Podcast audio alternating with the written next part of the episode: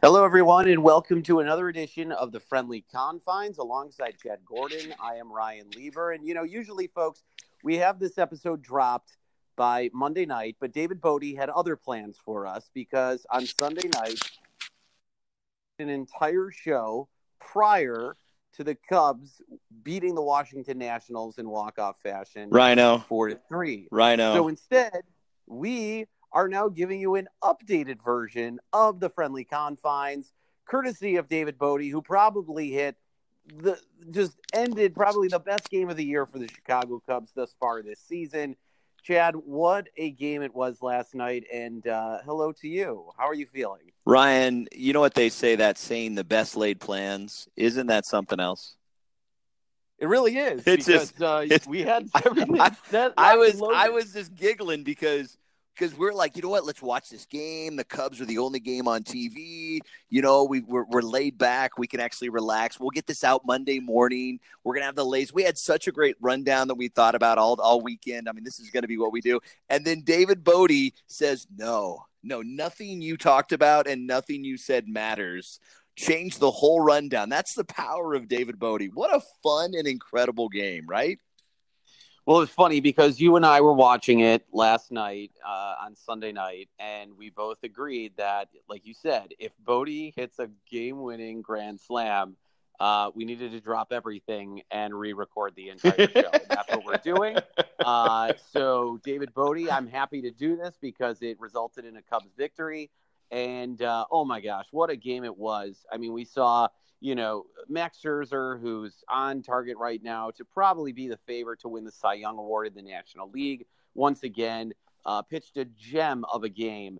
And that's where we'll start in the first inning. Uh, Cole Hamels came out Yeah. once again. Another brilliant effort by Cole Hamels, allowed one hit and just one run over seven innings. yeah. Um, and and then yet we sit here and thought that the Nats were going to take two or three, and just like that, David Bote, who you know we spoke about, uh, and you know Josh Friedman, who uh, is going to be our seventh inning stretch conductor, Yep. uh, talked about him as well, and we'll get to that interview later in the program. But David Bote has just been so terrific, filling in for Kris Bryant, who uh, obviously is still on the DL. Um, it, it's just incredible, Yeah. and it was absolutely an incredible atmosphere to just watch it. I can only imagine what it Oh must gosh. have been like for somebody to actually be there I on Sunday night and see that win. I had I had a number of friends that were there. Um, I could name drop probably a dozen people that were there, and they they just said it was it was it was life changing for them, which is incredible. You know, David was he was actually in the rundown of the original show, which is hilarious because we were actually saying, I mean, is this team in first place without David Bote coming in and being this versatile super utility player that's batting, you know, nearly 330 so far. And and and, and I, he's only been up about about 80 at bats, but what he did on Sunday night, what I love about baseball is the fact that you can actually go back through the history books and you can actually say you can quantify this and you can go, oh, a walk off grand slam. That's only happened 28 times. Oh, a walk off grand slam with two outs and two strikes and your team down three to nothing. That's only happened one other time. That's incredible. What he did there from a rookie standpoint as a pinch hitter and to hear his story say that's what I love about stories like this. You know, he was almost out of baseball. His wife talked him into it, you know, sticking with it. He, he, he raved about his wife about taking care of the family because he was going to keep grinding away. You know, almost a lifetime, potential lifelong minor leaguer.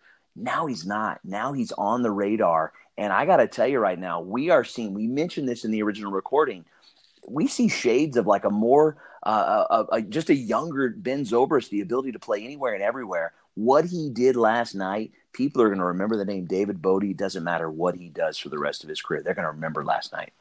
Well, I hope, and you know, we also mentioned this in our original recording. I hope the Cubs find a way to keep this guy on the team in some capacity. Now, listen, if he continues to hit the way that he does, and if I guess the offseason comes around, the Cubs have an opportunity to uh, acquire, you know, possibly some some big league talent as far as all star caliber players, and uh, you know, for 2019, I, I could potentially see Bote uh, being packaged. But at the same token, I mean, this is a guy who I want to see in the clubhouse. He's Yeah. a guy who can spell relief, as you mentioned, at a at a multiple of positions, you know, and and really play any position in the infield yeah. or potentially play the outfield like Zobrist does. Yeah. And and just come to bat when it counts and and really make his presence felt. I, I mean, what a story, like you said, this guy has been for this team.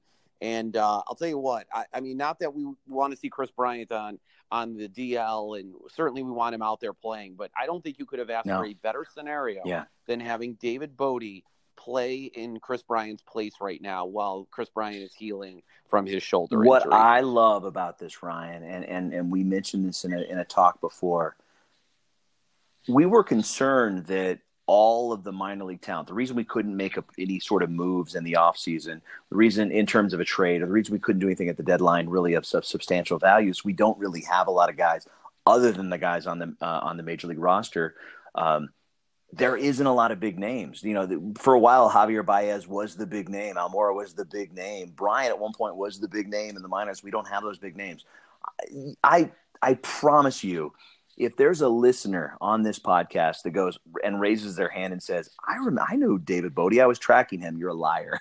Nobody knew about this guy, and now all of a sudden, Joe Maddon has a player that is a Joe Maddon type player that has the versatility. And here's the beauty: maybe the listeners don't realize this. We just have to get to September. Rosters expand in September, so you don't have to send him down. So if Bryant goes a little bit longer and he comes back, Bote can stay in that dugout and become a part of this team and my gosh, we are a lot stronger now. He has been a force and he made his presence known thunderously Sunday night on ESPN. Let's move on to the second inning to something which is not as positive, and it is about what happened last week. And it is a glaringly, frustratingly, concerningly issue, concerning issue that I have. Jon Lester, this guy Ryan was an all star, deserved to be an all star, was was lights out, was in the discussion for you know mid season, you know in the running for the, the the Cy Young based on his statistics alone. He has been nothing but really bad, super hittable, and and not the the Jon Lester uh, uh, that we need and want and expect. What is going on with Jon Lester, Ryan? Yeah, well, you know, two bad starts back to back, and he got shelled on Saturday, uh, and the Cubs lost to the Nationals nine to four. Uh, he just hasn't looked himself, which is weird because, like you said, in the first half, I mean, this guy was competing with Max Scherzer for the you know National League Cy Young Award, uh, he was right there, neck and neck. There was talk that if the game wasn't in DC, the All Star game, uh, Jon Lester could have probably gotten the starting yeah, nod. Yeah. Uh, now he looks like a completely different pitcher, which has led me to possibly believe, Chad, that maybe this is something physical. Yeah. Uh, maybe Jon Lester is is not right, and uh, he's not letting on to what he could be suffering from. Um, I don't know if it's an issue of dead arm. I have a hard time believing the guy went from being almost unhittable to the last you know two starts, he's you know basically looks like a minor league pitcher. Yeah, um, I'm hoping this is an aberration, but uh, you know if if he has one more bad start, uh, then he, I think the the question starts to become is he nursing an injury? Is he yeah. trying to disguise something that that may not be uh, a hundred percent? You know that he, he's not being hundred percent honest with with the coaching staff and and his team to recognize the fact that maybe he's hurt and uh, he's not throwing well. So I'm hoping that the last two starts were, like I said, just you know maybe just bad starts, and that he's able to bounce back. But if this third start uh, doesn't go well and looks similar to the last two, uh, then questions are going to start to be asked. Well, here, here's here's the big issue, and, and and we've had some some listeners share with us they like to see the numbers. Let's break down the numbers. Since the second half started, um, his ERA is over ten. Um, his he's given up 36 hits. He's given up nine home runs, and that's over 22 and, and two thirds innings. Over five starts, he's surrendered at least four earned runs in four of those five, and he's only completed one one two three inning in the last 25 innings. So you say it could be a hidden injury, and that is completely plausible. My concern is, and this is not an older gentleman. You know, we're not we're not talking about somebody at the tail end of their career. He's he's still in his mid to uh, early to mid 30s. Um, but I'm concerned about just running out of gas. Does he just not have the staying power anymore? He does not look like the dominant pitcher of yore. Um, he it's it's concerning. Um, uh, he he has to be the guy that that we expect him to be, the guy that the big first signing that the Ricketts brought forward, that Theo brought forward to actually um, say, hey, we're actually serious contenders now. Um, I thought his window is going to be a little bit longer than this. So let's hope this is a blip and he can regain because right now, very concerning. Very concerning to say the least. All right. Well, somebody we don't have to be concerned about so far as we move to the third inning is Cole Hamels. We mentioned earlier seven innings, just one hit, one run, uh, nine strikeouts on Sunday night against Washington. And uh, his third start has just proven to show that Cole Hamels is still on top of his game. Uh, this guy just not only loves to pitch in Wrigley, I think he just loves to pitch in the National League because yeah, uh, he, he really is just looking like the guy that I remember when he pitched for the Philadelphia Phillies. And thankfully, uh, Cole Hamels right now, because of, as we mentioned, Lester not pitching well, uh, they got some consistency yeah. with someone like him who uh, is is is pitching great. Uh, I can't say enough that the Cubs went out and got him. I think this is going to be such a tremendous move. I, I know that some people, you know, were saying, well, look, it's not Jacob DeGrom. Yeah, and, yeah. you know, he's kind of towards the tail end of his career. But you know what, Chad? I mean, this guy has shown it's me everything so far that he has been worthy of uh, the Cubs, you know, taking him and becoming the ace of this staff and uh, making that one two punch, which they hope to have with Lester uh, for the pennant chase. And uh, I just love what he's uh, been able to do so far in, in three early starts. Yeah, I, I, said it before. Raise your hand if you even knew who David Bote was. You're a liar if you did. And raise your hand if you had all the faith in the world that, that, that Hamels would be an ace. And he is exceeding all expectations. It it reminds me just a little bit about – uh, Verlander going down into Houston and, and the resurgence he had because he was not a shutdown artist in Detroit. And so now here we are. Cole, he's pitching in the thick of a pennant race. He's he's on the number one team by record in the National League. He he knows that the postseason is absolutely in the future. I mean, his fastball is up, his velocity is up. Um, he pitched a gem. It's amazing to think that if Bote, I mean, let's be honest, if Bote had fouled out, flew out, grounded out, we wouldn't, I mean, nobody would have been upset. Nobody would have said anything. Instead, something very historic happened. But what would have happened, we probably would have been talking more about Cole Hamels and the fact that he pitched an incredible inning, uh, incredible seven innings, and he went toe to toe against one of the best pitchers in baseball in, in Strasburg. And I got to tell you, I was blown away by his performance. He looked incredible. And if we get that sort of support, um, that is going to be something to be reckoned with come postseason because he looks really dialed in right now. He absolutely does. All right, moving ahead, fourth inning now. Uh, a lot of chatter over the weekend, Chad, with Washington in town revolving around Bryce Harper. I love this topic. Harper... I love this topic, Ryan, because we're going to disagree here. I love it. Harper, of course, is very close friends with Kris Bryant. The two grew up together in the Las Vegas area, and he becomes a free agent. Harper does next season. And of course, Bryce Harper has kind of teased people over the last couple of years. He has a dog named Wrigley, talks about on social media how much he loves playing at Wrigley Field, which begs the question, Chad. Should the Chicago Cubs go out and sign Bryce Harper next season when he becomes a free agent? Okay. No. And I'm going to say no, and I'm going to tell you a couple of reasons, and I'm going to say my caveats to that one thing that I love more than anything is the just completely irrational and somewhat suicidal at times nature of Cubs Twitter. It's incredible how they the ebbs and flows.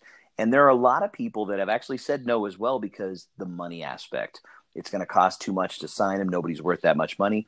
I could care less. It's not our money. It doesn't matter. They're going to make billions come this new TV deal. It doesn't matter. And they're going to need a marketable star like Bryce Harper to be able to put on posters and get people to watch and get the viewership up. The reason I say no is because I feel like the right center that we need right now is the right fielder we have right now, who is better and and a Gold Glover in Jason Heyward, and is actually performing at a higher level of offen- offensively right now um, than Bryce Harper. And so I actually think we have the guy that we need, and we've got him locked into a big contract, not going anywhere. Um, you'd have to mess things around. Harper is not a center fielder. He's not a left fielder. You need to move him around, allow him to play right field. So you'd have to make all these extra extra moves. If I was going to come out with the big open checkbook This offseason, I would go after a big pitcher. I would go after another Jon Lester, whoever that guy is. Bryce Harper, I think he's incredible. He's a once in a generation talent.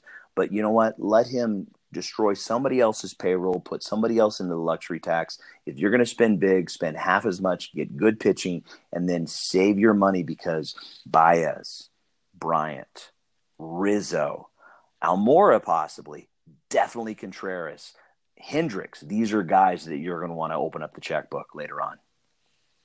So here's here's the thing. I, here's two different things. Do I think ultimately the Cubs will sign Bryce Harper? I actually do not.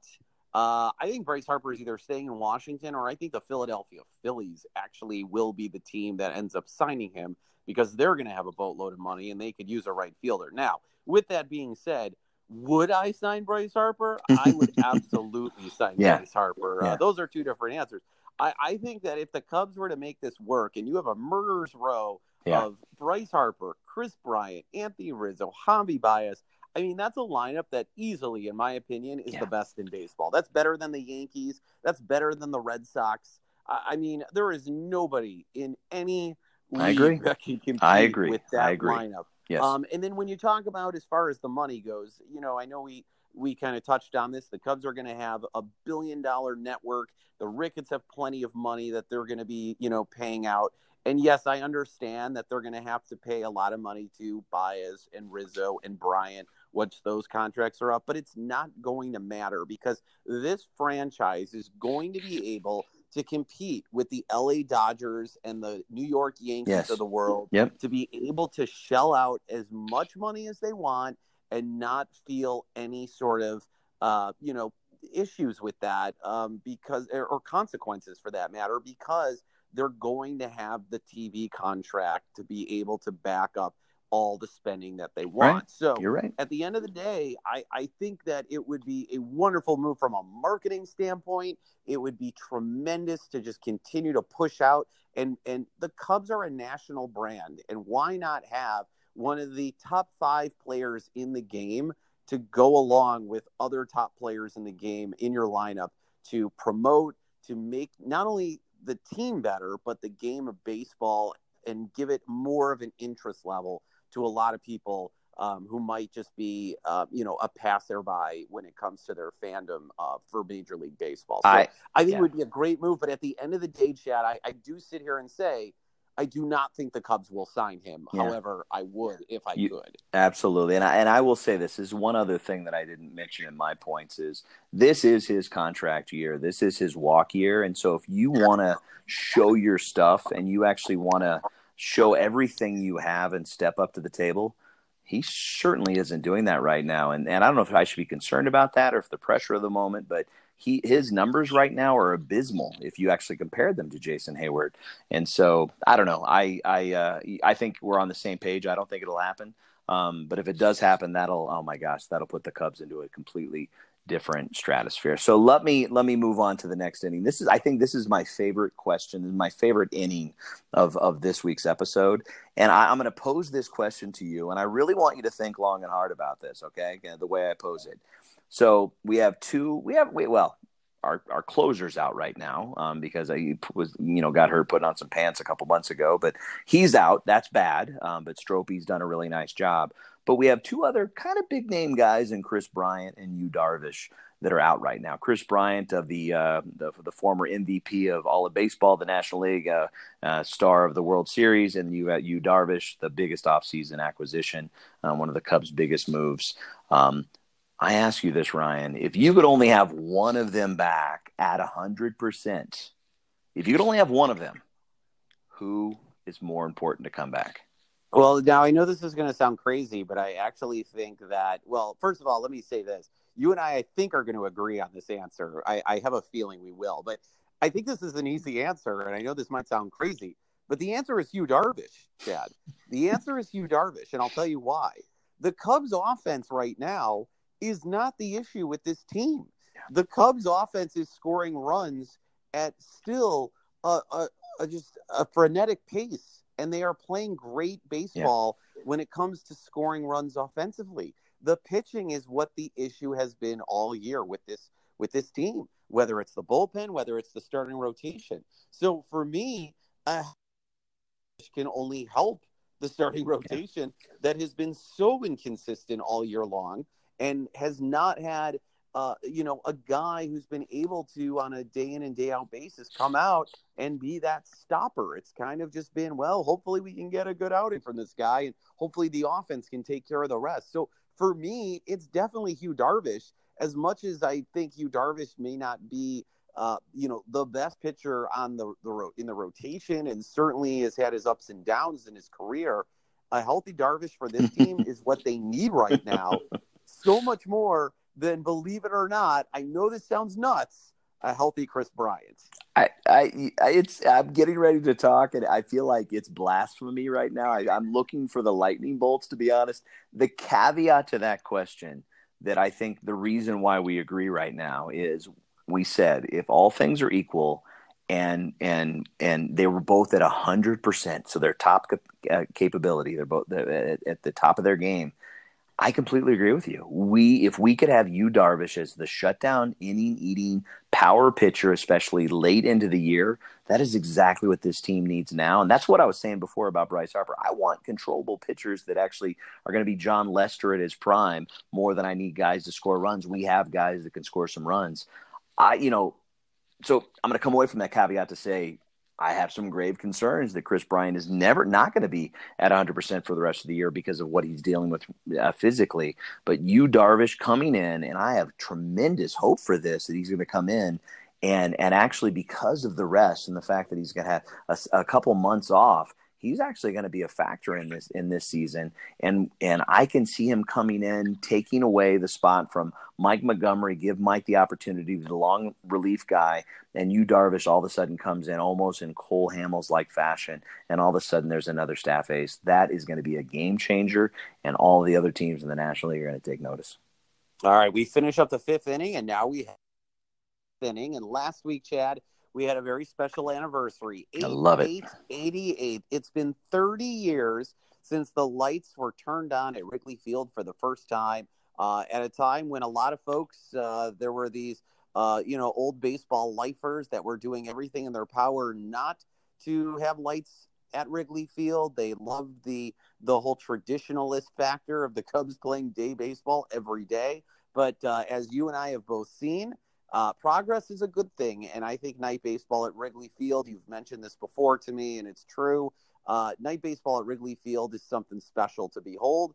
It is a different atmosphere at Wrigley at night, and quite frankly, the way that we play baseball today, uh, you need lights in, in a baseball park. I don't care if you're Wrigley Field or Fenway Park or whoever you may be uh, it's 2018. It's not yeah. 1914. Uh, lights need to be on in a Major League Baseball stadium, and quite frankly, I think it's done wonders for Wrigley Field and has made uh, the product better. And I think it's even helped the neighborhood more so than what people had initially thought. Uh, and I'm glad that they did do this in 1988. And Josh Friedman, our guest, uh, was actually at the first. I love that. Game. yeah, I love it. Game. He's going to talk about that in the seventh inning. But uh, yeah, well, it, it, was a special night, and uh, I'm glad that they, they did it. I, I am sure you feel the same way. It, it's it's funny. I I I think like trying to explain a cassette tape to somebody in a younger generation, trying to explain to them that you know you had to go to the wall and grab the phone off the hook and dial the number and and they may not answer and it may ring forever and there was no answer machine. That is the same thing to me as trying to explain to somebody that there used to not be lights at a major league ballpark right? I think it's just so incredible the thousands of baseball games that were played there the hundreds of bears football games all those played during the day it was time. It was causing issues. I mean, you can't have World Series games. You can't have a competitive team um, if you don't have the opportunity to have the, that prime time revenues. So it, it had to happen. I do understand it. There are, are are thousands and thousands of people that live around that that ballpark. It is a tremendous inconvenience. I'm not going to get into discussion of you knew what you were getting into when you moved there. I'm not going to do that because you know they they live there. That's their home. It's so necessary here's what I'm going to say. This is my my tap run. It yes, it had to happen. I'm so you know grateful that it did happen when it did because it finally got us almost on an even um, level playing field with the other teams because there are some effects to having more and more day games. There are some revenue effects as well.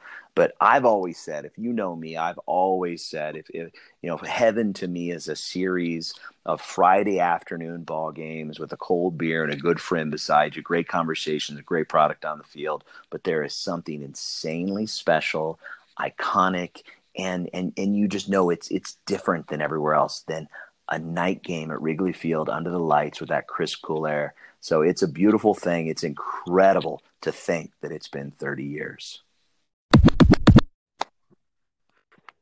Time for the seventh inning stretch. We're pleased to welcome our special seventh inning stretch conductor for this week's episode of the Friendly Confines is Josh Fried.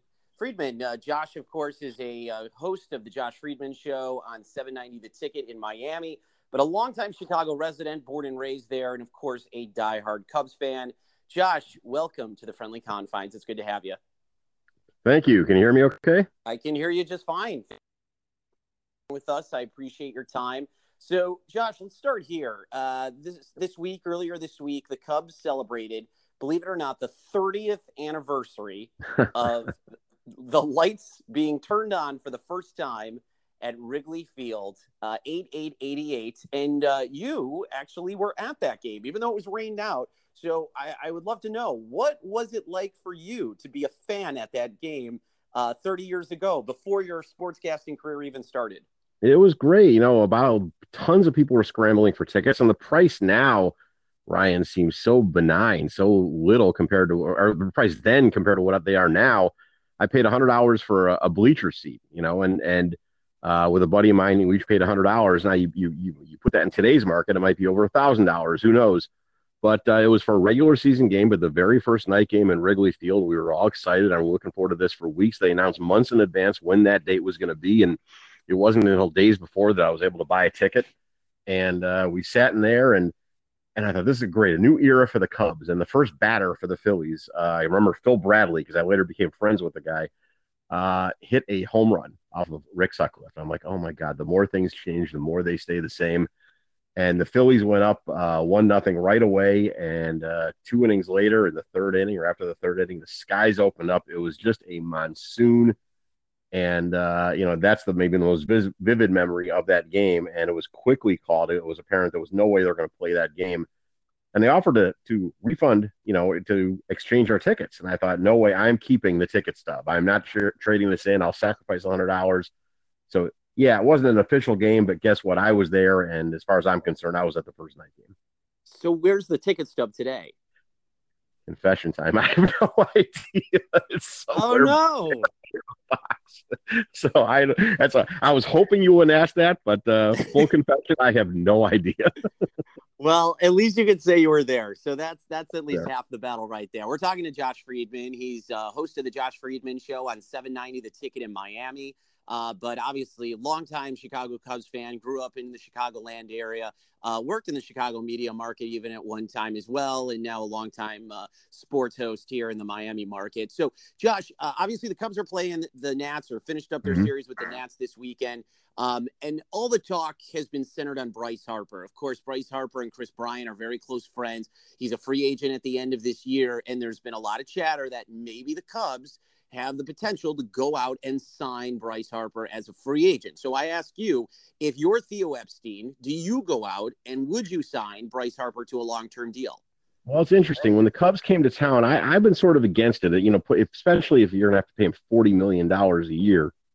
But when the Cubs came to town in the press box, I went to all four games, and I was sitting every night with Len Kasper, the great TV play-by-play announcer for the Cubs. And he sort of changed my mind. He's like, first of all, he said, what do you care? It's not your money. If they can afford to do it, if they can fit it into whatever budget they have, of course they should sign Bryce Harper. And it might mean moving a you know a contract like Jason Heyward, or they probably would have to eat a lot of money. But his value has gone up this year because he's certainly a lot better hitter uh, than he's been in the past couple of seasons with the Cubs. Or maybe move another player, but moving a, a person off the major league roster might not be a bad thing, particularly, and I'm sure we'll get into this a bit later, with the way the Cubs starting pitching has struggled, and they need help there in that area. And uh, so is you know, and they're going to have a new multi-billion-dollar TV contract or TV station, TV network coming up uh, a- after one year. So they certainly be able to afford it. Tom Ricketts can afford to write that check, and you know, so my thinking is you know, imagine in, in the middle of the order, uh, you know, Bryce Harper, Kris Bryant, Anthony Rizzo in some form, lefty, righty, lefty.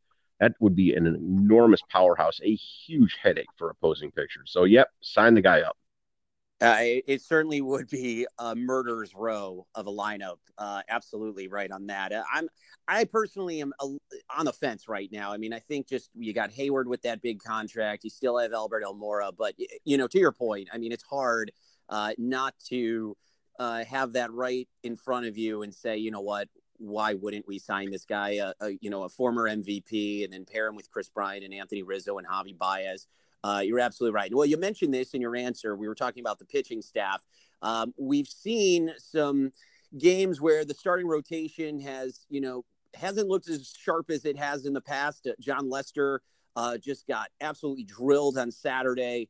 Uh, Cole Hamels has looked good so far, but have, even the bullpen has, has been a little taxed of late. Do, do you think the pitching staff, namely the starting rotation right now, right now is just overall gassed and they're just not able to, um, you know, keep going out there um, and and really just give the sort of effort that this team needs on a day in and day out basis. What, what's your takeaway so far of what you've seen in the second half from the starting rotation? I, I think more than gassed, I think they're just ineffective. I mean, Lester lately has been in, in, in quite a slump, except for maybe a start or two. He's really, uh, you know, gone downhill lately. I'm not saying he won't recover and do well come playoff time, but you know that worries me. That was the guy for a long time on the staff who was, you know, the, the mainstay, the, you know, a t- terrific player, probably first or second in the, in the Cy Young voting uh, in, until a while ago. And he's certainly regressed. Kyle Hendricks has never been able to just uh, re- recreate what he's done for, uh, you know, a, a, couple of years ago.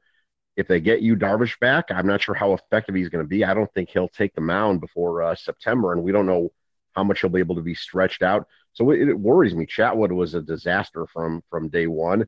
Uh, I think more than the starters being gassed, I think that when the starters go, I think it's the bullpen that's gassed. Now, it'll be, you'll get fortifications once uh, September comes and they can add more relievers. I'm sure the Cubs are going to take advantage of that. But the, the, ineffectiveness of these starters to go deep into games and the high pitch counts really worry me. And, and for a Cub team that historically has done better post All Star break and in August, I know it's a small sample size thus far, but they're not showing that. They're just playing, they're treading water right now rather than putting a lot of distance between them and, say, the Brewers.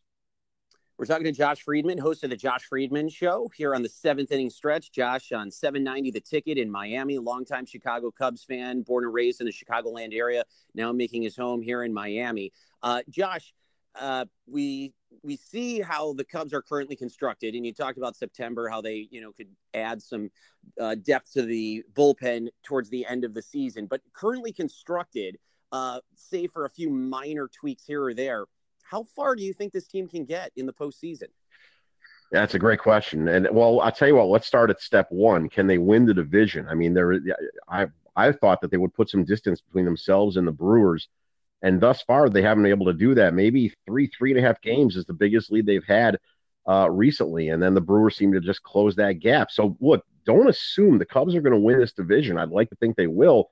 But if they don't, then we're talking about a one game playoff, and anything can happen in that one game playoff. Should they win the division and it will be in a five game series, I'm still concerned for the reasons we just talked about. I just I just don't know if they have the starting pitching. Starting pitching is important constantly, but in the playoffs, it's really necessary to have effective starting pitching. And what Joe Maddon called the best starting staff he's had, he remember in spring training, he said, This is the best staff I've had in four years here.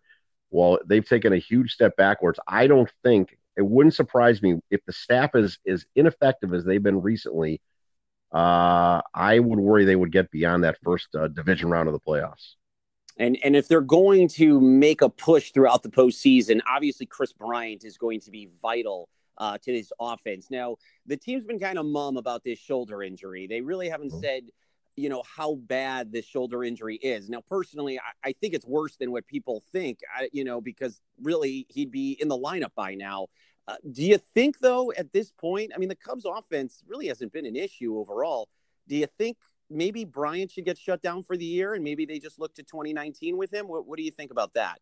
Only if by playing he can exacerbate that injury. If he can't, it's just some kind of fatigue or something that requires just more rest, no, then don't shut him down. You wait until he come back. He can come back. But If extensive rest is needed and he can hurt it further, yeah, you sacrifice 2018 for several years uh, down the road. But if he can, if it's fine, if he just needs more time to strengthen it, and he's already said, look, he takes massive amounts of batting practice. He's already said when and if he comes back, he's going to reduce the bat batting practice swings by a lot.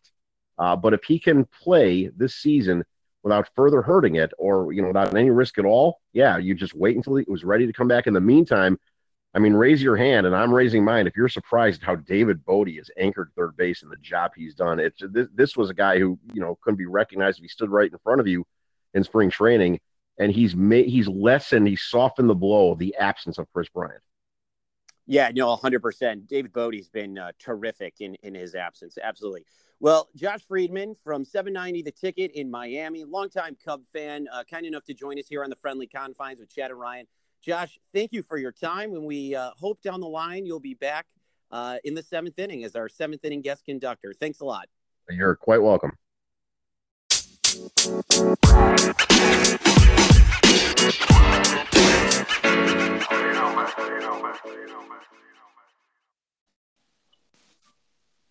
Welcome back. What a great interview. Uh, uh, Josh Friedman, 790 the ticket in Miami. Such great stories. We're getting some great guests. I'm loving the idea and the concept of the seventh inning stretch, Ryan. So we're going to move forward. Another concept that I absolutely love is that we are bringing the listener right into the podcast. And so we put out onto, as you know, if you're following us, make sure you follow our Facebook page, the Friendly Confines Chicago Cubs Facebook group, and we'll be posting all of the episodes on there, but also posing questions from time to time. And we got a great question. We're going to pull one question a week, maybe more, but this question comes from Lisa Patel, and she writes I know that Joe loves to switch up the lineup to keep everyone playing, but do you think the hitting would be more consistent if the lineup was at least a little more consistent?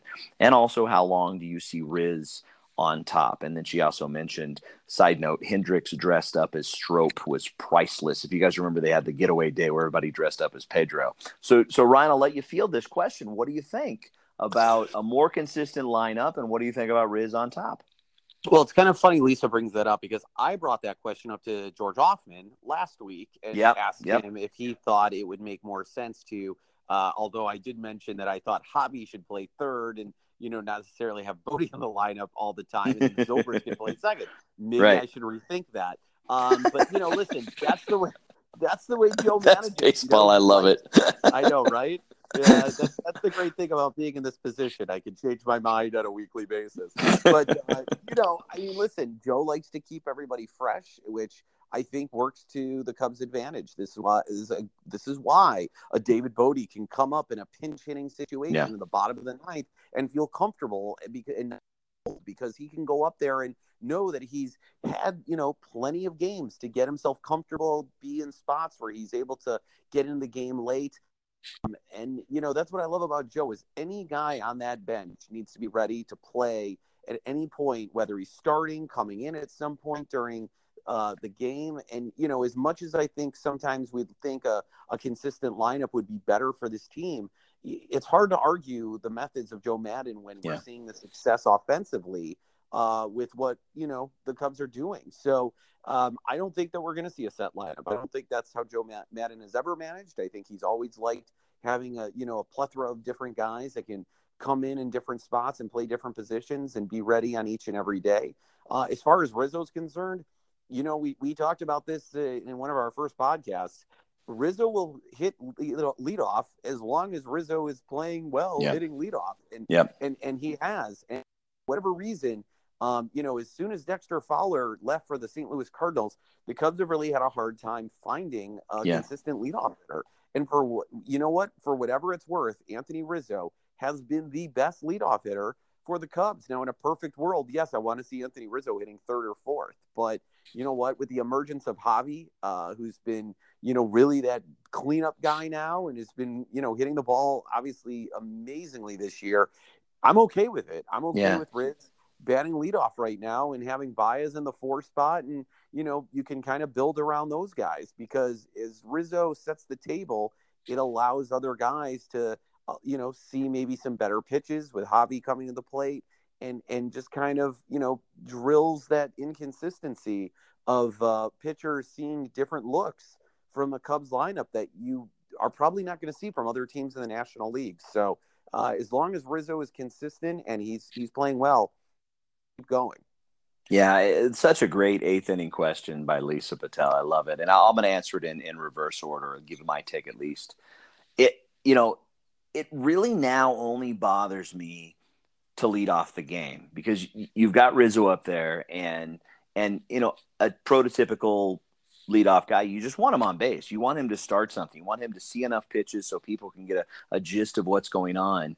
You know, Rizzo has the ability he's shown to hit for power and, and maybe poke one out. And it only bothers me during the first at bat. But once the game gets going, it's there's no longer uh, you know a, a, a speed guy that that has a good on base percentage that is not really a threat um, coming around when the lineup changes over. It's a guy that could rip one out of the park at any moment. So it's a tremendous weapon. So let's let's segue that right into the question about Maddon and the lineups. And what I'll say is, we love you know, collectively to get down on him. We could think about the World Series and the maneuvers he did with the pitching staff and everybody, you know, are you know, they're all down on him until it works. But, you know, he's playing the the odds and and and you know, is this a little bit of, of, sabermetrics? Is a little bit like, you know, playing the analytics of everything and, and, and just tweaking and going and, and going with all the right matchups? Perhaps because it's working right now. This is the best record in the National League um, in a very competitive division. And what I love is the makeup of this team. And they have the ability to basically not be hamstrung and, and be affected by the fact that, no, I'm a four hitter, I'm a three hitter, I'm a two. They're put me where you need to put me. I'm going to adapt and I'm going to be successful. And the last thing I'm going to say to you, it just cracks me up about baseball. You're so right. You you were so sure of yourself, and I was nodding in agreement when you said, "Oh, well, shouldn't this be the right lineup and this should where you should be for everybody?" And yeah, that didn't account for David Bote anywhere. And now nobody would account for the next month without David Bote having some sort of role in this lineup. So Joe knows what he's doing. Let's let it ride. You don't have the record you have right now in the dominance in this division um, without having you know some success. So so let's keep it going, Lisa, and let's see. Maybe it can last all the way through November.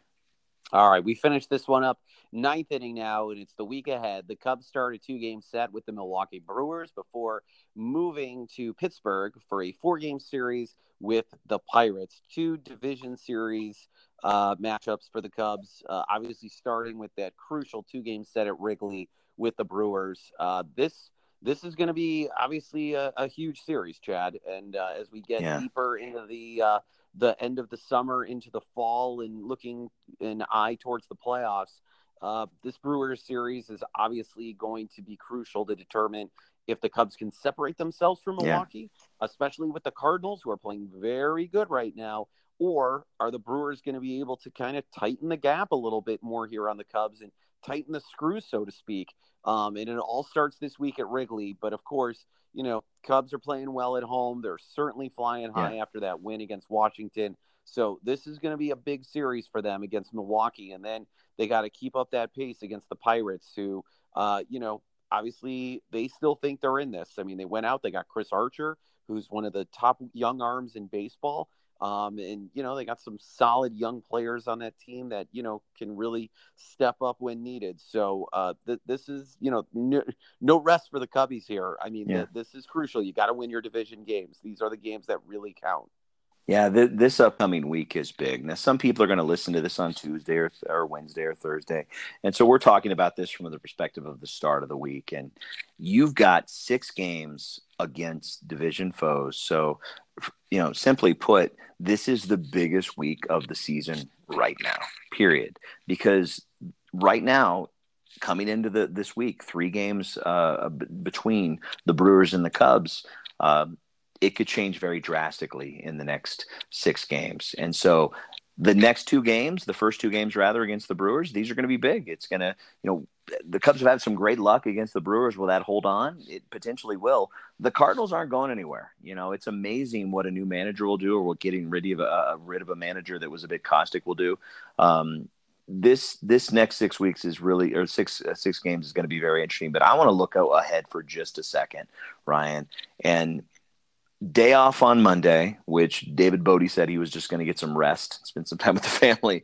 A day off next Monday. But then if you look at the schedule, 23 straight games. And during those 23 straight games, there's four against the Reds, who are some reason playing the Cubs very tough.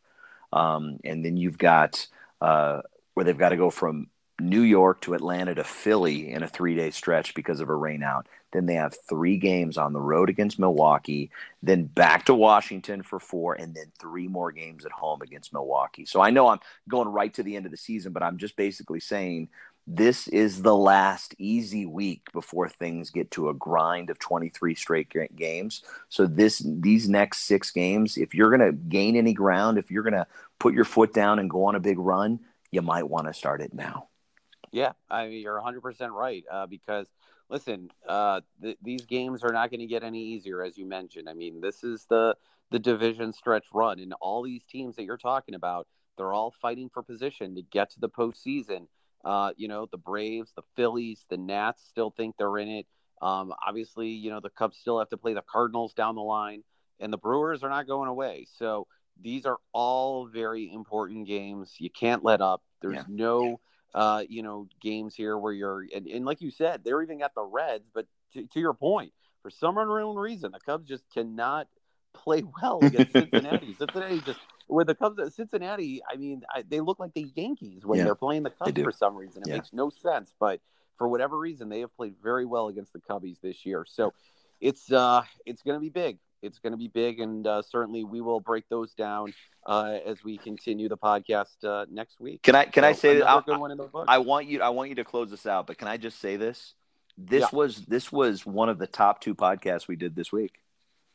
Uh, it was absolutely. I would give it a. I would. I would say it was tied for first with our original one. What do you think about that? that's that's how first. much we listen. That's how much we love our, our, our, listeners that we basically said we can't even we can't even put that out to air because nobody is going to care about half these topics because guess what? David Bote introduced himself to the world. So take it take us home, yeah. Ryan. Uh, I absolutely. Well, first I want to thank Josh Friedman for taking the time. Yes. 90 the ticket in Miami for being our seventh inning stretch conductor. Chad, as always, thank you for taking the time, and it was always great to catch up with you. We'll talk to you guys next week. Let's see how the Cubbies play it out. Have a good one, everybody. Thanks for joining us here on the Friendly Confines. We'll see you at the ballpark, everybody.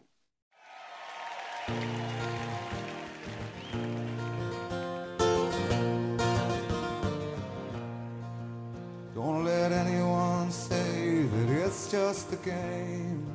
For I've seen other teams and it's never the same. When you're born in Chicago, you're blessed and you're healed. The first time you walk into Wrigley Field. Hi, everyone. Welcome to a special extra innings edition of the Friendly Confines alongside Chad Gordon. I am Ryan Lever here in Detroit, where I just left the Cubs two to one loss to the Tigers. And boy, another lackluster performance by the Cubs here Ryan Monday night, Chad. Ryan, I love that you. I mean, I love our travel budget. I mean, we're we're you know we're, we're, we're, just kicking off the podcast, and and we've got a travel budget where you're you're in Detroit with this game. I wish that was true because you're on this quote unquote business trip that just happened to have you in Detroit. So how at least was it a pleasant night despite the the outcome? Honestly, and I said Monday night, I apologize, Tuesday night. Eh, the atmosphere was absolutely beautiful. It was a gorgeous night. It was 74 degrees outside. Uh, that was my first time at Comerica Park. I don't know if yeah. you've ever been there. Personally, I have. Yeah, I have. It is an absolutely breathtaking ballpark. Uh, they really did a nice job there. It's a really, you know, upscale, very nicely laid out, uh, really, really solid ballpark. So it was a great experience. Uh, Tiger fans, you know, they're Midwesterners just like us.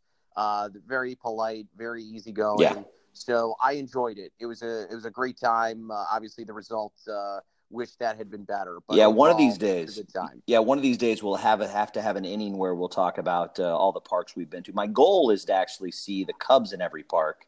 Um, but I, there's, but I, I've actually been to all parks um, in Major League Baseball except for four. But that's not seeing the Cubs each time. But I remember I saw a Stanley Cup game where the uh, the Red Wings played in the morning, and then I saw the Tigers play um, in the evening. So that was a fun double dip in Detroit. But uh, you had the Cubbies today. It was a, a, very disappointing game. Hey, the whole reason that we're doing this extra innings is because really big news today, and it was surprising. If, if you were not shocked, if you're a Cubs fan and you weren't shocked by this, then you you have you have something that I don't have because I never expected the Cubs to go out and get a bona fide Cubs killer in Daniel Murphy. What's your quick take on that here for the leading off the tenth inning? Yeah, well, I got to tell you, I mean, I was traveling, and when I turned my phone on and saw that, I absolutely was pretty shocked by that.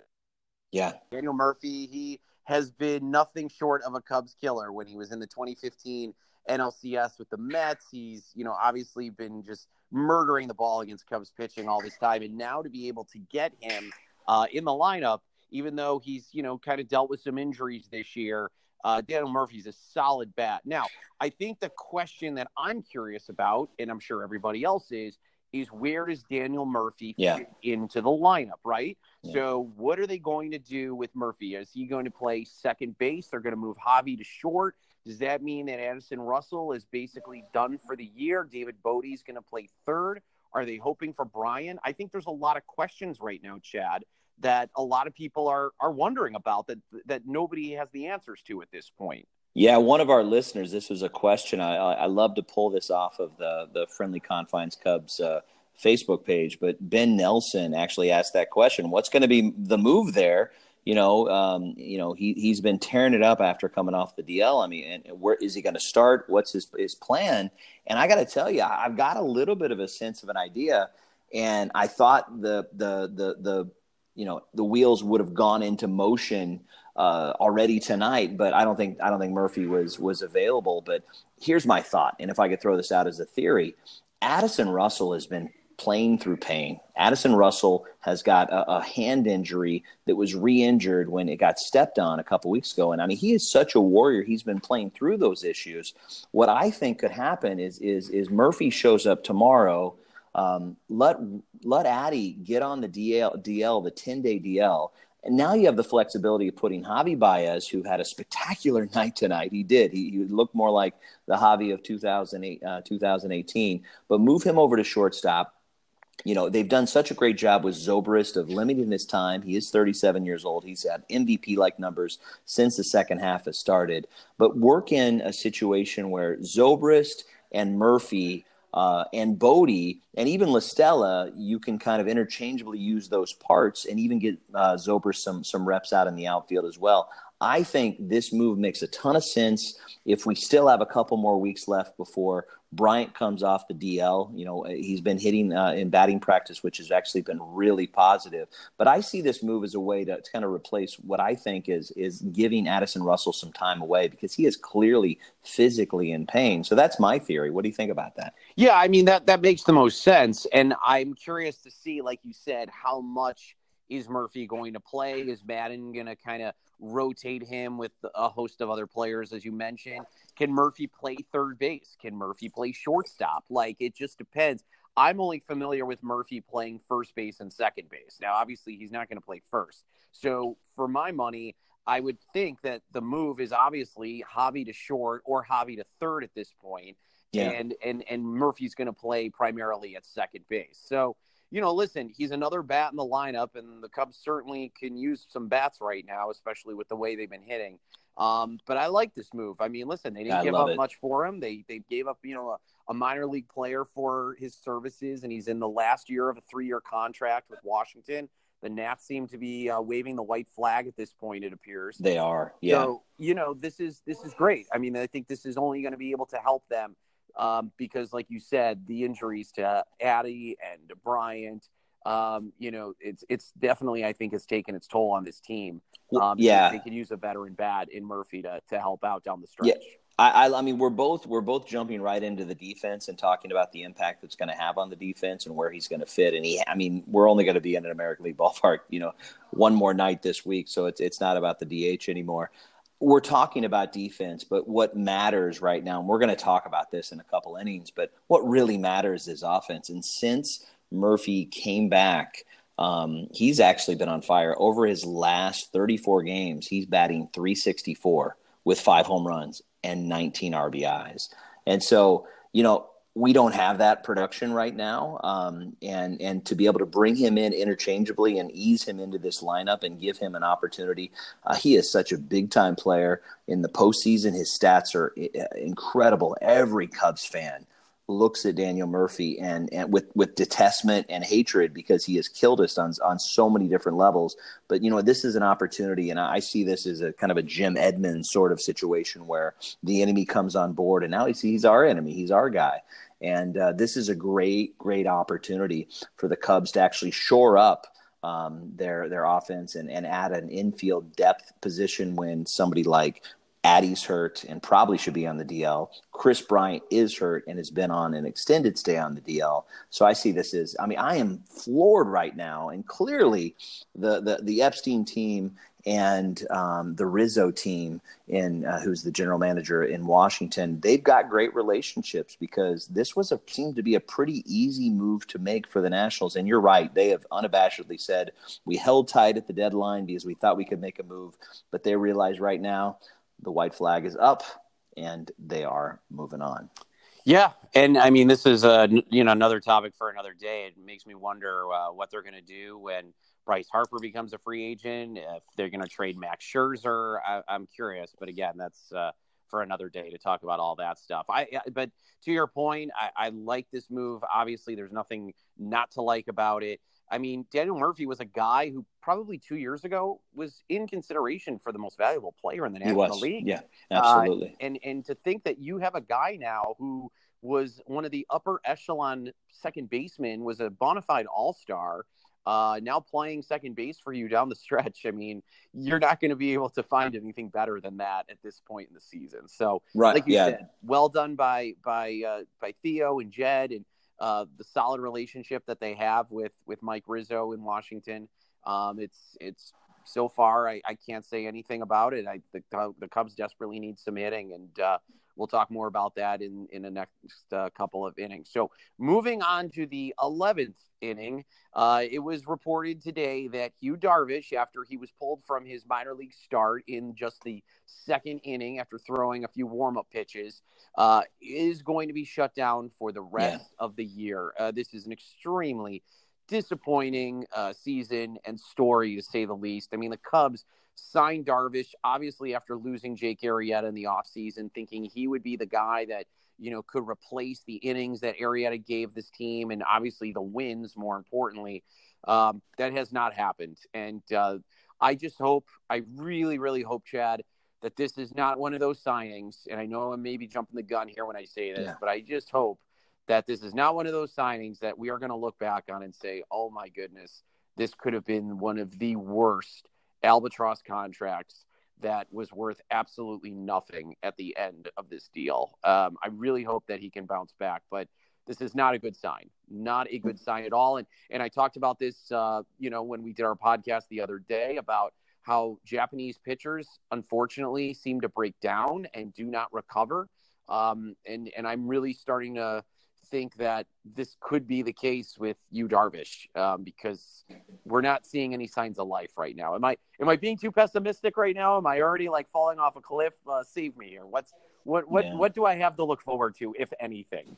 Yeah, I'm going to put on the cubby blue co- colored glasses and and uh, and say that I'm I'm feeling really positive about this because you know when we recorded uh, the initial uh, a podcast this week, we actually asked the question. I posed the question: Is this a matter of of of, of, of an issue, of a structural issue, or is this a, a, situation of heart? And and the MRI revealed a stress reaction on his right pitching elbow, as as well as a tricep strain. So, I see this as a positive. Um, let's let's like let's break down the numbers. I mean, let's look at where the Cubs are right now. Right now, the Cubs have the best record in the National League.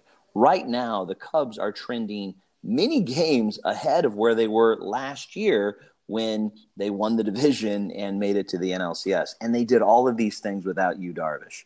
And so what that tells me is it's nothing but bonus time when you look at where we could be next year. And so I see this as okay, we don't have to go after a new pitcher next year. We're going to have a fully rested um, ready to go Yu Darvish that knows what's expected of him, and he's going to get himself healthy. So he has the opportunity now to show up in Mesa, Arizona at the end of March, uh, middle of March rather, ready to go and ready to, um, to to support this team. He's not been right from the very beginning this year, and you are right. There are some issues, and we talked about that as well. You know, six man rotation, one start a week in the Japanese league. You know, it's a different world over here, and and there, you know, he has a lot of uh, of of strain and stress on his arm. So I'm seeing this from a positive standpoint that I know that this is something that's that's physically wrong. I loved a quote from uh, from from Joe Maddon that kind of talked me off the ledge earlier today, where he basically said, "I never question a guy who tells me he's he's he's hurt." And he goes, "If he says he's hurt, he's hurt." And so the MRI actually backs that up. It's it's devastating news if it mattered, right? It, it's devastating news if this is Jon Lester, right? If this is if this is uh, any of our guys, if this is Kyle, if this is Jose, um, you know, if, if we find out Mike Montgomery while getting married, uh, you know, while he's been away on the 10 day DL, he just got married, by the way. Congrats, Mike. Um, it'd be Good devastating news. Oh, beautiful. Uh, he, Absolutely. He married up for sure. Yeah, he did very well. He's also a Major League Baseball player. True. So that probably, but Doesn't anyway, um, everybody I mentioned, it's, it's, that would be devastating. We're losing Yu, Darvish. We never had Yu, Darvish. And so I see it as okay. Let's move forward. We've got the guys we have. The Cole Hamels uh, signing has been most most incredible signing since Rick Sutcliffe in 1984, as you mentioned on the earlier podcast. So I'm not as concerned about it because let's give him an opportunity to get healthy, get strong, and he could come out and be our inning eating um, staff overpowering staff ace next year. So that's that's my take. It's a very optimistic take. Um, but I'm glad to know there's some something structural structurally wrong with him. Does it make you at all look back? In hindsight's always 2020, but does it make you sit there and say we should have signed Arrieta? Ryan, as I mentioned during the earlier podcast from this week, I said what I'm not going to mention is that if we had Jake Arrieta this year, his ERA would be the, the team lead by half a run, which means he'd be our staff ace right now. I'm not going to mention that. Okay. Here's the here's the thing. We all Jake Arrieta is going to be remembered in Cubs lore. He's the guy that won two World Series games. He's the guy that for a period of time, for an, a, a season and a half, was the greatest pitcher that anybody had ever seen, and the great the greatest pitcher in a Cubs uniform for about an inning and a half. And and we're never going to be able to recapture that. He didn't stay on. The team decided for whatever reason to move forward, and they went with the guy who was, you know, the the the the best option on the market based upon the peripherals. Now, if this all doesn't pan out and Yu Darvish becomes just a guy that just limps through the next few years on his his uh, contract, well, that's on them. But as I like to point out to all the fans and all our listeners, we're not paying the contract. You know, that's 120 some million dollars that that we don't have to worry about. Um, they made they made a choice, and if it doesn't work out, we'll we'll face that. We'll face that next year. But now at this point, we all know right now he's not walking through that door. Cole Hamels is our guy. Mike Montgomery is going to come back hopefully, and, and they were talking very favorably about that. And Yu, Darvish, let's focus on a, on a very healthy, strong Yu, Darvish in 2019. All right, we move on to our final inning of the uh, evening. It is the 12th inning, and we talk about, as we mentioned at the top of the podcast, the Cubs' offense has been stagnant. Uh, four runs in oh. their past five, excuse me, five no, runs. Five. No, four, five runs yeah, in their five. past five games. Yeah. Sorry about that. Five runs in their past five games, and they have all been by the hand of a solo home run. Uh, Tuesday night, it was Anthony Rizzo smacking his 19th of the season.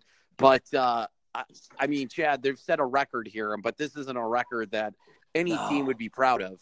Um, but I, yeah. five runs in their last five games in 45 innings, uh, just, it, and, awful. It, it's it's incredible, and I remember I, I we, when, after we recorded on Sunday, I actually said this has to be some sort of, of record, and I, I, had our researcher look into it. It was a Major League Baseball record. I mean, oh, more than a century, a century and a quarter, you know, more than that. And it's never been done before where a team had four straight games where they just had a single run. And what's incredible about that, Ryan, let's be honest, they split that series. They still won two of those four games. So that's pretty incredible. But five games where they only score a solo run. That's why the Daniel Murphy um, signing is so incredibly important right now. They need more offense. They need some sparks. They need some people to to, to come up and and and be the man. And uh, and and if, if if Kris Bryant's not going to be that guy, if Bote's going to cool off, if Rizzo's going to have a sub subpar year, I don't know where that savings going to come. You know, the positive thing again, the positive look at this is we're still leading the division.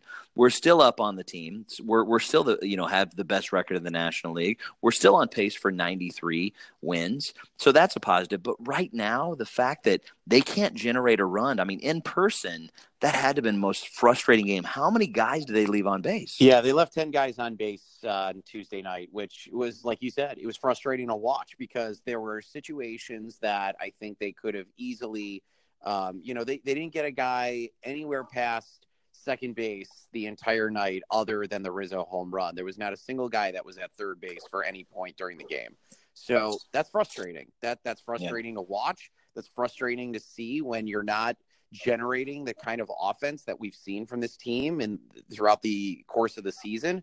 I'm not sure where the bats are going right now. I'm really not. I don't know if it's been because Joe is tinkering with the lineup a little bit. Rizzo was not leading off tonight. It's Almora, but Rizzo hasn't been leading off in the yeah. last few games. So I, I don't know what to make of this at this point. You you would not really think that just because somebody's you know maybe in a different place in the order that that really is going to jar the lineup that much to yeah. where they can't successfully score any runs but I don't, I don't know. I mean, something clearly is not right with his offense. And I don't know if it's just they're not being patient at the plate. Um, I mean, they did take a lot of pitches. It's not like they weren't, yeah. you know, focused, but I, am really not sure what to make of what's going on right now. It's, uh, it's definitely been uh, just, just absolutely like I said, for lack of a better word, it's just it's just frustrating. It's it's let absolutely me, frustrating. Yeah, let me look further into the numbers. You know, the Cubs haven't lost a series in nearly two weeks. That's positive. As yep. bad as, as as it's felt, they've not lost a series in in nearly two weeks, and they're two and three. The, yeah, the good news, absolutely, and the good news is right now is the next three opponents, including the Tigers. You've got the Reds and the Mets. They have a, they they are they're winning about forty percent of their games, and and that means they're all on pace for about a 93 loss season. So so they're in a, a, really good spot right now. Only 15 of the Cubs' remaining 39 games are against teams who are currently over f- 500. So if they can turn it on, if they can start beating up on some of these, these, these teams coming up, they're in a good spot. I mean, they're not. Uh, it's not hopeless where they have to go take on the world beaters. But as we mentioned earlier, we've mentioned this over and over on the podcast. The other teams seem to really play up for the Cubs but also, I got to say, there's something going on with the offense. The spark's not there. And for anybody to get frustrated, I get it. I get it. You want to see explosive, high scoring offense. You want to see, and by the way, the Cubs used to have one of the highest run differentials. It's been dropping and dropping and dropping. You take Kris Bryant out of any lineup, and you expect to, you're going to take a, a, bit of an issue when it turns to, comes to uh, um, run production. Javi Baez has fallen off a little bit. David Bote is not able to hit a grand slam every time. You know, um, there's there's there's a lot of things to look positively to and, and look forward. I see this as kind of a lull, and what I look back on when I look back at all the games that that the Cubs have played so far, what I've not seen is the streak. I've not seen the run. I've not seen that, oh my gosh, seven straight, 10 straight. You know, that still is possible. And for me, I've always thought about baseball as who is streaking at the right time? Who do you not want to face? And the Cubs have an opportunity to be that team, but they need to turn it around. The challenge facing them, Ryan, is the game you saw tonight is game one of 23 straight games. So the Murphy thing is going to help them greatly with the, the load and give people an opportunity to have days off and not overwork people.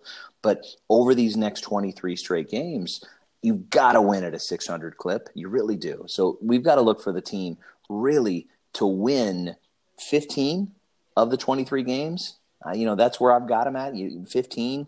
Um, so really to, to let, you know, lose eight. So tonight's one of eight. They can lose seven more and they've got to win 15. Where do you, where do you see them finishing up? Well, yeah. I mean, listen, I, I think the other part of this equation too, that we didn't mention is the starting pitching really great performances. Kyle Hendricks pitched really well tonight. You know, pitched seven strong innings. He went deep. Yeah, he went deep into the game, which is great to see. He gave up those two runs early in the first inning, and then that was it. He shut them down, and then like the you know the the Tigers were threatening to score. Um, I, I want to say it was around the fifth inning when Yep. Zobrist uh, caught that line drive, and then Oh, that double know, play was beautiful. that yeah. double play. I mean, that was a, a lifesaver for them. But that's also the the other problem. You know, listen, it'd be one thing if they were losing these games like eight to one, nine to one, or whatnot. But they're getting great performances from their rotation right now, which is something that we've also been lacking. And then yet, when they're getting these great performances from the starting pitchers, that's when the bats go cold. So I, Yeah. it's it's just you know it's maddening. I'm sure. Listen, I'm sure it's more maddening for what's going on in the clubhouse for Joe and, and the rest of the crew than it is for us to just be watching it because uh, obviously you know you got to make sure they're synced up. You know you want to make sure that when you're Yeah. getting those great starting pitching performances and you're going deep into games like Hendricks is doing, who's been inconsistent this year, that you're able to capitalize and be able to score at least three runs. Uh, Let me let me, yeah. Let me let me share a couple more thoughts, and I'll let you take us home. Sure. So, uh, you know, I, I've been talking about bright spots because there's some frustration here. I mean, when you score five runs uh, in five games on on five solo home runs, it, there's not a lot to cheer about. Cole Hamels, right now, leads all qualifying National League pitchers since the second half began with an 0.72 ERA. So are you kidding me on that signing? Nobody expected that. That's a bright spot. Can't wait for his next next start to see what he's going to do. And here's another thing. The Cubs are 10 and 8 in August. And right now, that's the third best record this month in the National League. So that even though they're batting close to 200, that's not good and their on base percentage is around 300. Um, and same thing with the slugging is under 400 um, they are winning games and they're finding ways to win. And so let's look back. Let's revert back to something we were hanging our hat on earlier in the year. These are the comeback Cubs. They have they, they lead all of Major League Baseball in comeback wins. In fact, it was like, oh, of course they, they gave up a run in the first. They're going to come back because that's what they do. They have found ways to win. They're winning more than half their games right now. And right now, you got to win 60% of their games really to, to make it to the promised land at this point, by my estimation. So, worry, yeah. But honestly, can they have a lull? Yeah. Have they went on a run yet this year? No. Is that due? It, it, it absolutely is. So, this team could show itself and say, you know what, we were pretenders all along and drop off, or this team could actually step up and finally have a run and prove themselves and, and be the team that's peaking going into October. always the internal optimist you are, Chad. That's uh. Always. That's what I think everybody loves about you. All right. Well, we appreciate everybody joining us for this special extra innings edition of the Friendly Confines. Join us next week when we uh, bring you more info and insight to the Cubs season, and we will have a special guest. It, should, should we tease the special guest, or should we wait till uh, we drop the podcast? How, how do you want to? No, uh, honestly, it, it's lined up. Let's just let's. I mean, let's just for a second just talk about this. Last week, we had a guy step off the ESPN Sports Center anchor desk. He was anchoring in Bristol, Connecticut, on Sports Center, and he joined our show. How flippin' amazing is that? We've had guys that uh, that are, are are beat reporters for the Cubs for for decades. We've had guys that are experts in their field. Ryan, why don't you tell the viewers who are loyal Cubs fans who we have next week or this coming episode? Yeah, well, if you are a Cub fan and you follow the Cubs closely, you're going to know who our guest is this coming week. He's got about seven different titles. He hosts the pre and post game show on Comcast Sportsnet. He is the host of Kap and Company on ESPN 1000 in Chicago. And he also has a new book called The Plan, which I'm sure he will uh, talk a little bit about. It was the blueprint for how the Cubs became the team that they are. It is the one and only David Kaplan. So we are very Hon- excited to have Kaplan. Honestly, Ryan, honestly, is there? It, it, name me. I mean, and we've got there's some tremendous, tremendous uh, reporters and anchors and and and beat beat uh, beat guys and gals uh, that cover the Cubs. But name me somebody that is that is more um, identifiable with the Cubs than than David Kaplan. I mean, we're so stoked to have that. And and and as we shared before, visit our Cubs if you haven't already. Our Cubs friendly confines Cubs Facebook page and let us know who you want to hear from because you know what we'll go get them. That's what we want. We want to give you insights from the people that know the Cubs inside and out, not just us. So David Kaplan, can't wait for that episode. keeping my fingers crossed. Now that we've put it out there, now I'm really hoping he uh, stays true to saying he's going to come on. So uh, here's to We'll get it's going to happen. So, We'll get 'em. uh, but listen, always great to catch up. Always great to talk to you, and appreciate everybody who tuned in to this special edition of the Friendly Confines. For Chad Gordon, I'm Ryan Lieber. We'll talk to you next time. Have a good one, everybody. See you at the ballpark, everybody.